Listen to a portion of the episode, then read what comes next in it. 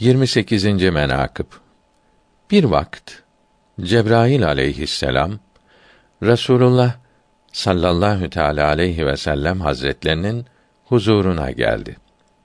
Dedi ki: Ya Resulallah, Allahü Sübhanehu ve Teala Hazretleri Adem aleyhisselam hazretlerine halk edip ruhunu bedenine verdi. O vakt buyurdu ki: Ya Cebrail, cennete var, bir elma getir. O elmayı kuvvetlice sık, ta ki elmadan su çıksın. Elmayı getirdim. Kuvvet ile sıktım. Ondan bir katre su çıktı. O bir katreyi Adem aleyhisselam hazretlerinin boğazına damlattım. Allahü Tebareke ve Teala hazretlerinin emriyle o beş katre damla oldu. Bir katreden seni halketti ki Muhammed aleyhisselamsın.